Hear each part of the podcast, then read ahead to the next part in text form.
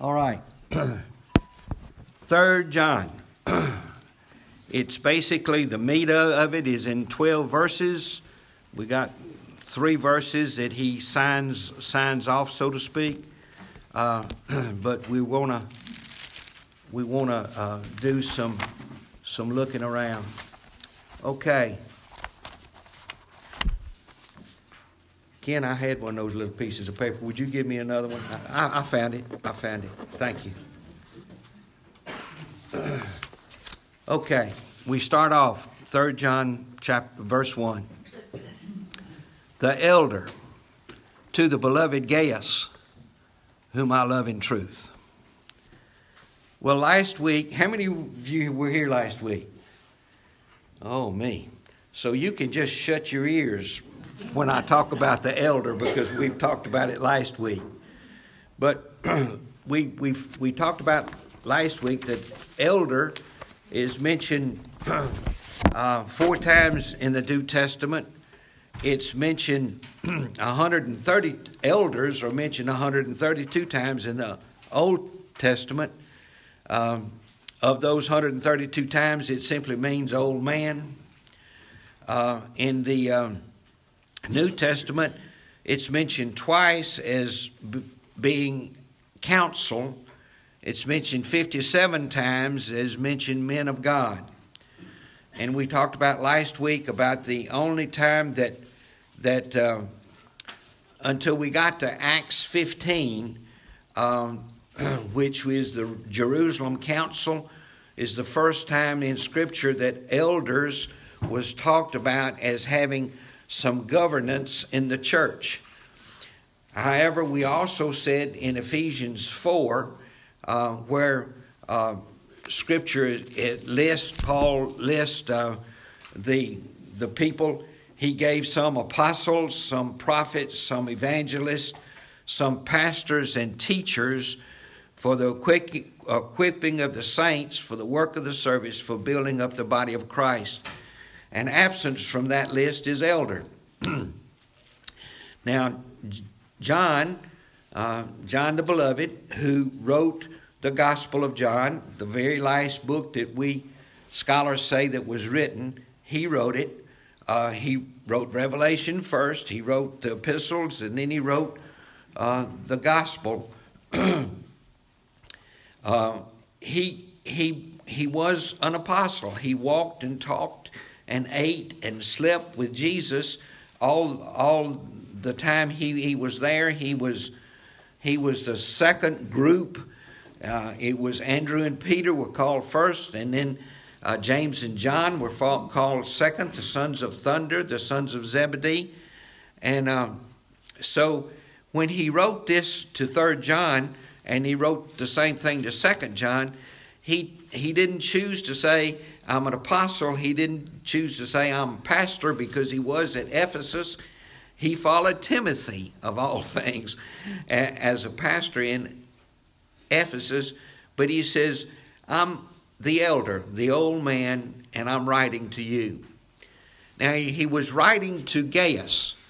Now, hang with me, and we're going to run some scriptures here.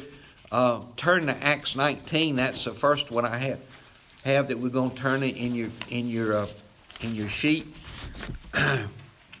um, we have um, in in the New Testament, we have uh, we have five Gaius mentioned. Um, Acts 19 is the first one. Um,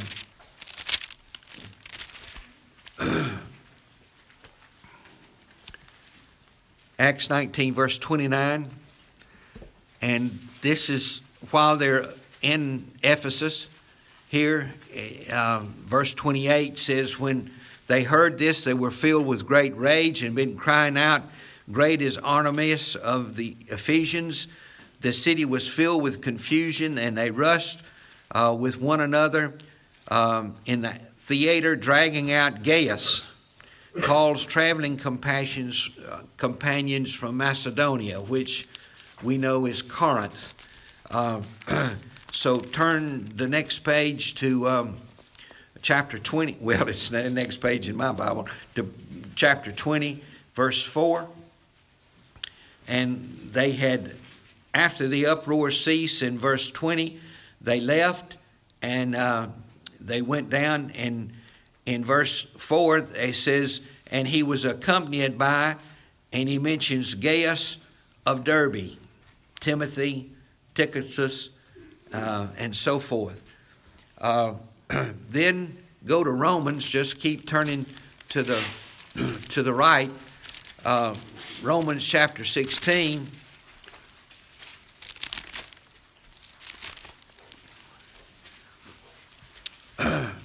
We have here chapter 16, verse 23 and Gaius, host to me and to the whole church, greets you. And then we have the scripture today that's mentioned in First John about Gaius. So, have you ever thought about when when your last name was came to be? You know, uh, you know when when did they start tacking Morris or Smith or Jones or whoever else to the end of your name? Because in the Old Testament, they always tied it back to your daddy. So and so, the son of so and so, so and so, the son of so and so. And that's basically what we're, we have done today. Except when you come to where we are now and you can choose your name wherever you want to go, you know. But in, in this particular case, uh, trying to find out who Gaius is, we basically don't know. Uh, we don't know a lot about Gaius. Now, John's going to tell us a little bit more in a minute, but we we don't think he's he's Gaius of Derbe. We don't think he's Gaius of the Corinthians. We don't think he's Gaius of um, where, where's the other one from uh, Macedonia and Corinth. So we don't know who this Gaius is, but he writes him and he says, Whom I love in truth. Now, in Second John, which we talked about last week, it was, it was love and truth. This epistle, it's basically truth. And in 12 verses here, he mentions truth six, six different times. Now, what have we said about Scripture? When God says it one time, that's enough, right? When God says something in Scripture one time, that settles it. But when He says it repeatedly, repeatedly, repeatedly, we need to wake up and, and, and listen to what the man is trying to tell us. So uh, just notice the word truth, truth as we as we go through here. so to the elder, to the beloved Gaius, whom I love in truth. Beloved, I pray that in all respects you may prosper and be of good health, just as your soul prospers. Um, I kind of got amused at myself, you know, uh, in study this week. Uh, this has been a long time. and yet we do the same thing today that John's talking about here he's greeting Gaius and he says, I hope you're in good health. I hope you're in good health.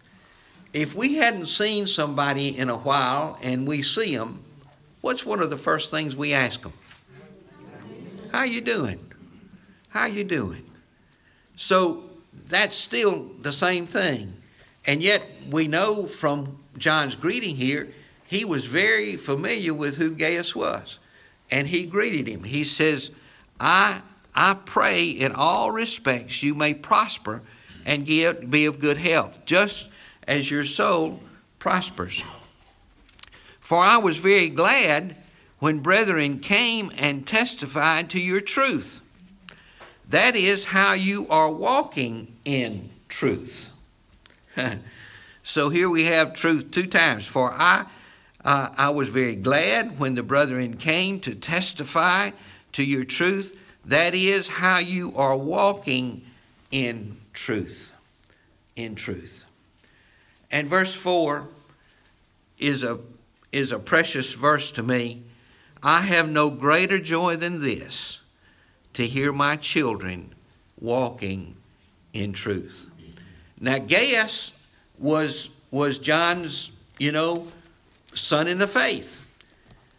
But when we take it to a personal level, um, about our children walking in truth, I have no greater joy. And I think you could agree with me, right? Have no greater joy than we see our children walking in truth. So he's writing the note to Gaius, and he has been informed that he is walking in truth and that he knows that he's walking in truth and he has great joy in the fact that he is. Verse 5 Beloved, you are acting faithfully in whatever you accomplish for the brethren, and especially when they are strangers. And they have testified to your love before the church that you do well to send them on their way in a manner worthy of God. For they went out for the sake of the name, accepting nothing from the Gentiles. So Gaius had a reputation. Now, we all have reputations. Some of it might not be too good, some of it is good. In this particular case, uh, John is complimenting uh, Gaius because he takes in the brethren. Um, there were no Motel 6 signs out. Or uh, the, the guy, the people who were ministering and went from place to place needed a place to stay, and they could always go to Gaius's place, Gaius's house, and he took care of them. And this is what uh, John is complimenting uh, Gaius about. He says, For they went out for the sake of the name, accepting nothing from the Gospels. And you look back in verse 6 uh, you do well to send them on their way in a manner worthy of God. Hospitality in the, in the first century was a tremendous thing among Christians. It's a tremendous thing today to, to to know somebody, to greet them by name. And he talks about that as he ends. There's something about when you go up to somebody and you know their name and you call them by their name. It's, it's a good thing. It's a very good thing. Verse 8 he says, Therefore, we ought to support such men so that we may be fellow workers in the truth. Truth again. So John's writing this little thing to, to Gaius. He compliments him because he's walking in faith. And he also says, he, he also says, thank you for taking in these itinerant missionaries and, and pastors and fellow workers because you do a good thing when you do that. And we need to support those people who are workers in the truth. Now we go to verse 9. I wrote something to the church, but Diotrephes, who loves to be first among them, does not accept what we say. For this reason, if I come, I will call attention to his deeds, which he does unjustly accusing us with wicked words and not satisfying not satisfied with this he himself does not receive the brethren neither and he forbids those who desire to do so and puts them out of the church well we've changed subjects haven't we we we're looking at a little bit different ball game here. Well, let me read you what what um, what um, Swindoll says, and if you can listen and turn to Proverbs chapter 6, do that. But Swindoll says a, a little bit here that I'd like to read. He said, Sometimes I hear Christians talk about going back to simplicity, the innocence and the purity of the early church, before doctrinal decline, before moral corruption, before power hungry leaders started uh, wrangling over position, before the sun set on the golden age of the apostles. The idea seemed to be that the first generation of Christians could simply focus their attention on preaching the gospel without constantly dealing with problems of the church. Not true. Not even close. It only takes a few pages to flip through the New Testament to see where a period, this such period, never existed. A simple glance to the church in Corinth was fraught with conflict. The churches in Colossae and Galatia wrestle with doctrinal error. The Jerusalem church uh, teetered on the brink of financial collapse. The church of Laodicea was almost ruined by uh, not being obedient. From the beginning, the apostles themselves had to contend with false teachers, exhort believers to live holy lives, and yes, even confront leaders in the midst of a power grab. Problems from without, problems from within, problems from below, problems at the top the church has always been faced and threatened to undo the work of proclaiming the gospel and building up the church. He goes on to say, this is Swindoll, I'd love to be able to say that the days of Diotrephes are over, that they died in the first century, that the split never made it out of those two verses in 3 John. Sadly, the spirit of Diotrephes outlived that era and continues to our very own. In my life of ministry, this is Swindoll, I can attest to the fact that an acute case of Diotrephes disease with those kinds of symptoms can bring a otherwise healthy church to its deathbed.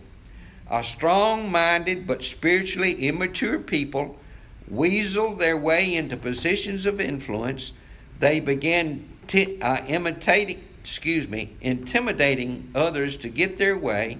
The problem usually isn't a matter of bad theology, but pride. Often false teaching, often false leading, left untreated, Diotrephes disease can infect a whole congregation, leading to conflict and the death of a local church. Now turn with me into Proverbs chapter chapter six. Uh, maybe you're there. Let me get there.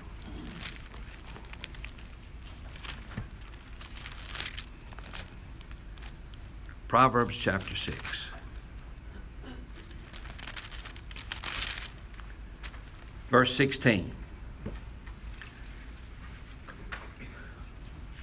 There are six things which the Lord hates. Yes, seven, which are an abomination to him haughty eyes, a lying tongue, hands that shed innocent blood, a heart that devises wicked plans, feet that run rapidly to evil, a false witness who utters lies and one who spreads strife among the brothers. okay, back to back to John, 3rd John.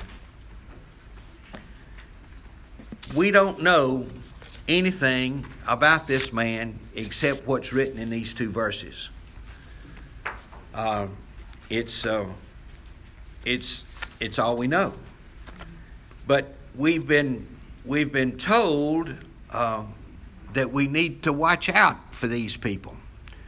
Um, now, go to Romans chapter, uh, chapter 16. I'm jumping around on my list, but Romans chapter 16.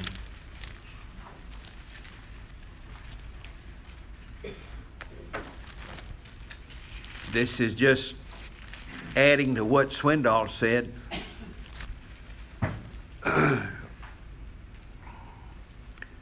chapter 16, Romans, verse 17.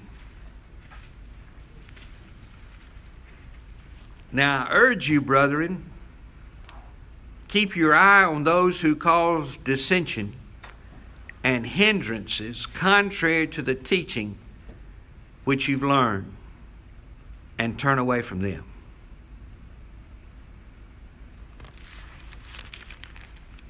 Second Timothy 4.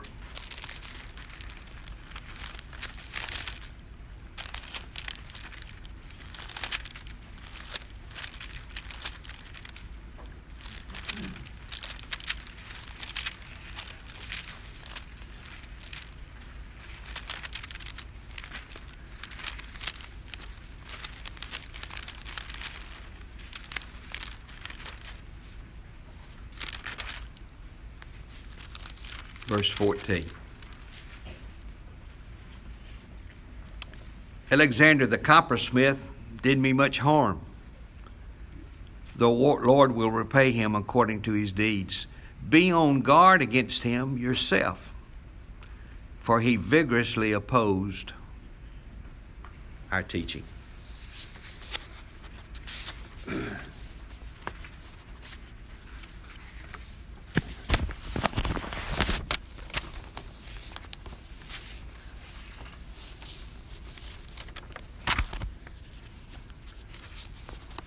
You would think that I would keep my notes in order.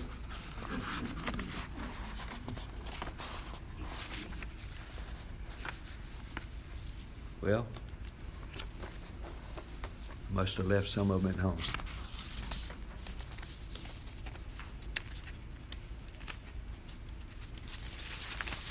Oh, here they are. In two verses about Diotrephes, we find out that he loves to be first. He refuses to welcome the apostles to the church. He maliciously spreads gossip about men of God. He withholds hospitality from other believers he requires other to follow his poor example and he excommunicates or sends out of the church those who cross him. Man that's pretty strong for for just two verses in the whole bible about this man. Just two verses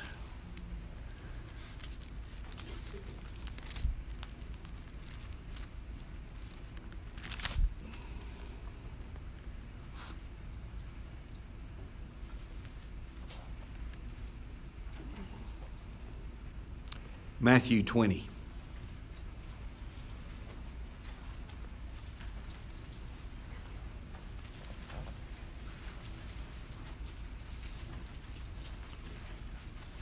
Matthew 20, verse 25.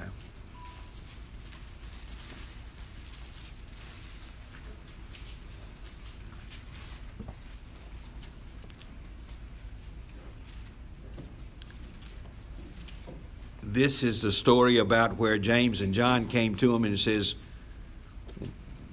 actually, it was their mother, but anyway, he says, Can one sit on my left and one sit on my right? He says, You don't know what you're talking about. Verse 25, but Jesus calling them to himself, you know, that, you know, you, you guys come, come here.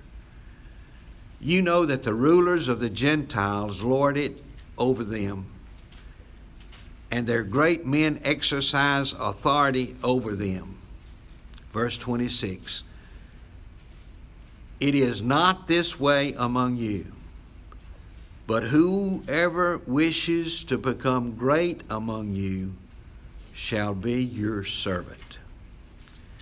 And whoever wishes to be first among you shall be your slave. Just as the Son of Man did not come to be served, but to serve and give his life a ransom for many. Jesus set the bar high.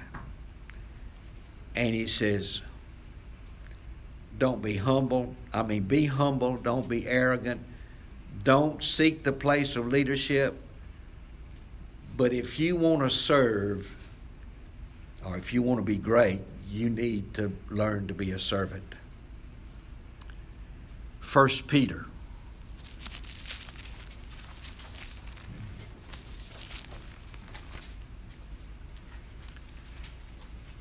First Peter five.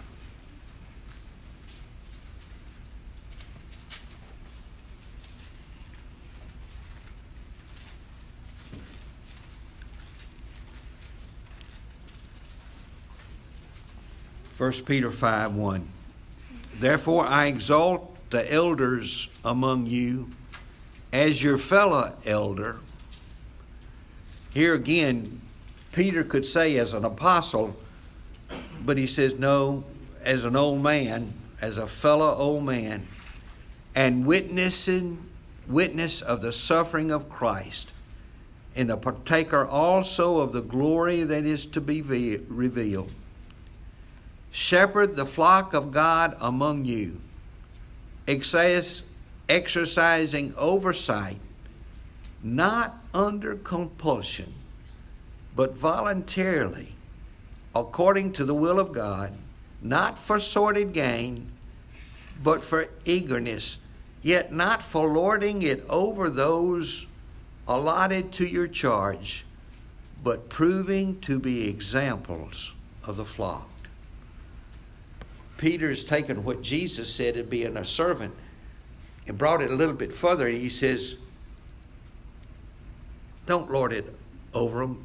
Don't do what Diotrephes did here, love to be first. And if you didn't agree with him, he kicked you out of the church. That's, that's not what we want to do. We want to love one another. Turn to 1 Timothy 3.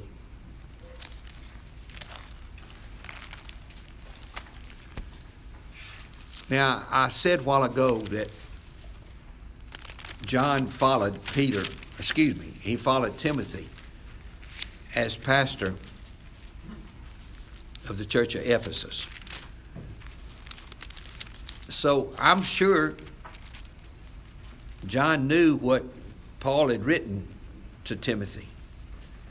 1 Timothy 3, he gives, if you want to be a pastor, this is what you need to do. 1 Timothy 3 1.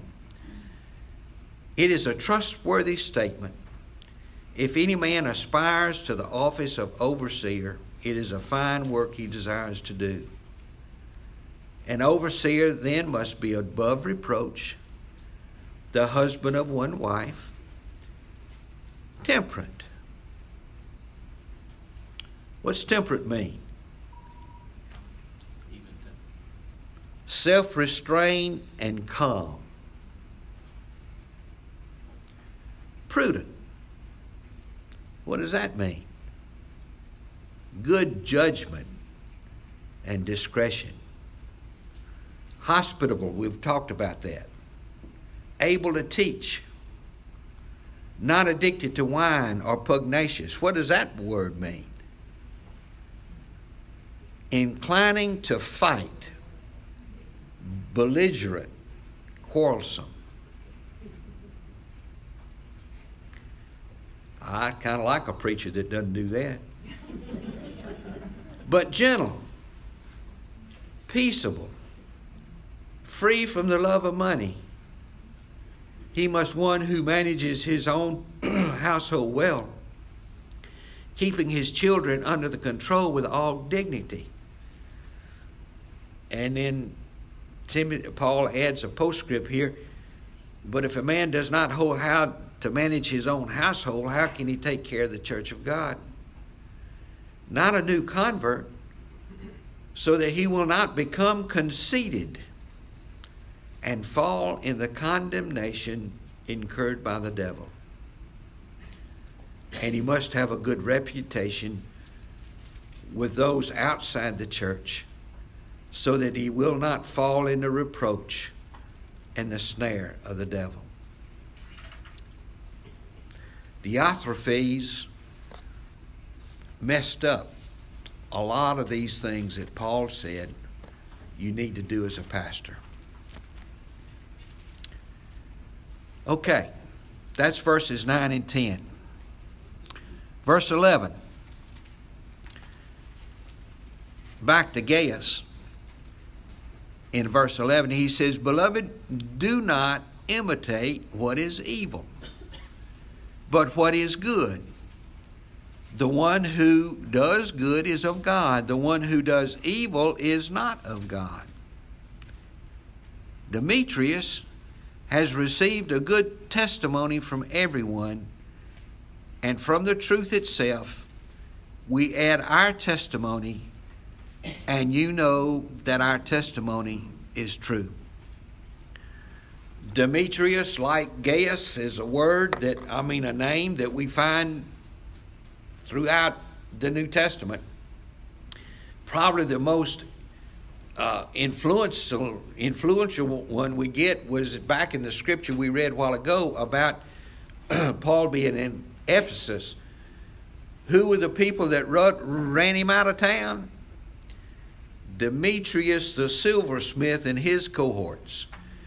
Because he was preaching, he said, These idols that these silversmiths are making, that's not who you need to bow down to. And Demetrius got them together and said, This guy's messing with our pocketbook. We need to do something about him. So, this Demetrius we have in 3 John, we don't know who he is, but John gives him a great recommendation or a great send off here when he says in verse 12, we ha- He has received a good testimony from everyone and from the truth itself, and we add our testimony, and you know that our testimony is true.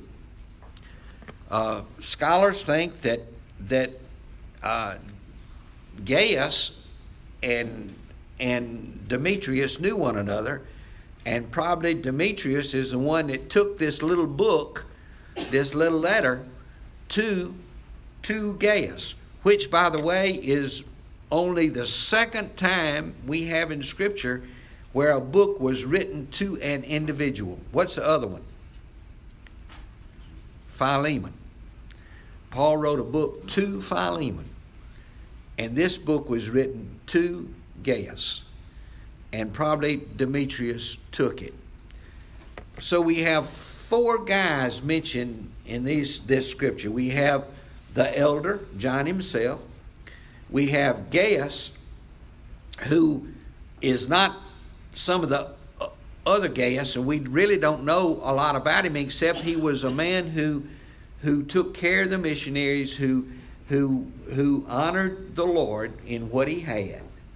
We have Diotrephes, which we he gives us a boatload in two verses about that man, and we have Demetrius and that's that's the sum total substance of of the book of of um, Third John. He winds up here in verse thirteen. He said, "I had many things to write to you, but I'm not willing to write them to you with pen and ink." He said the same thing in Second John. He says, "When I can gather you around my kitchen table, I'm going to talk to you." He also has said already about the Diotrephes, he said, When I come, I'm going to set that guy straight. That's the same thing Paul said when he was talking to the church in Corinth. He said, When I come, I'm going to straighten you up, so to speak. Because these guys walked and talked with Jesus, and they knew what they were talking about verse 14, he says, But I hope to see you shortly, and we'll speak face to face. verse 15. Peace be with you. The friends greet you. Greet the friends by name. If you know who they are, meet them by name. Well, I've dwelled a lot on Diotrephes, and Swindoll did. And there's a lot to say. Thank goodness these guys are in the minority, but they they give us a hard time, and it, and it, we spend a lot of energy straightening up their messes. Don't be a part of, of, of that. Don't be a part of passing stuff along that you don't know what you're talking about. Uh, we need to be careful.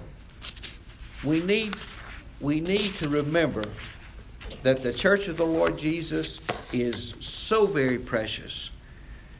And it's so important that we live in peace and unity with one another because nothing gets done. What's our job here at Covenant? We're to preach the lost, preach to the lost, and win them. And we are to, the people who here know the Lord, we're to encourage them in the faith. And that's, that's our task and every task of every evangelical church across the world is to lead people to the Lord and to encourage the faithful. You okay with me? Okay. Well, we're going to switch gears again and go to Jude next week, and we'll see what Jude has to say. And uh, then, as we've told told you, we're going to Psalms, and uh, and we'll tell you what verses we or chapters we're going to do before we do them, and Velta will put them in the notes the week before. Tell you the truth, Art and I don't know what we're going to do. But we'll, we'll go from there. Okay. I love you, and you're great people. Father, we thank you for who you are, and we thank you for loving us. We ask that we go to the further services that you'll be there in power and great might. That everything that's said, sung, sung, preached, prayed that you will honor and that we will glorify you in all the serv- in all the service because what is the great call that we have in this world is to glorify you and father we thank you we thank you that you're the God of heaven the author of everything you know what's going on before we know it and you're in control Help us to get out of the way and let you lead us and guide us and direct us in everything we do. For it's in Jesus' name we ask it. Amen.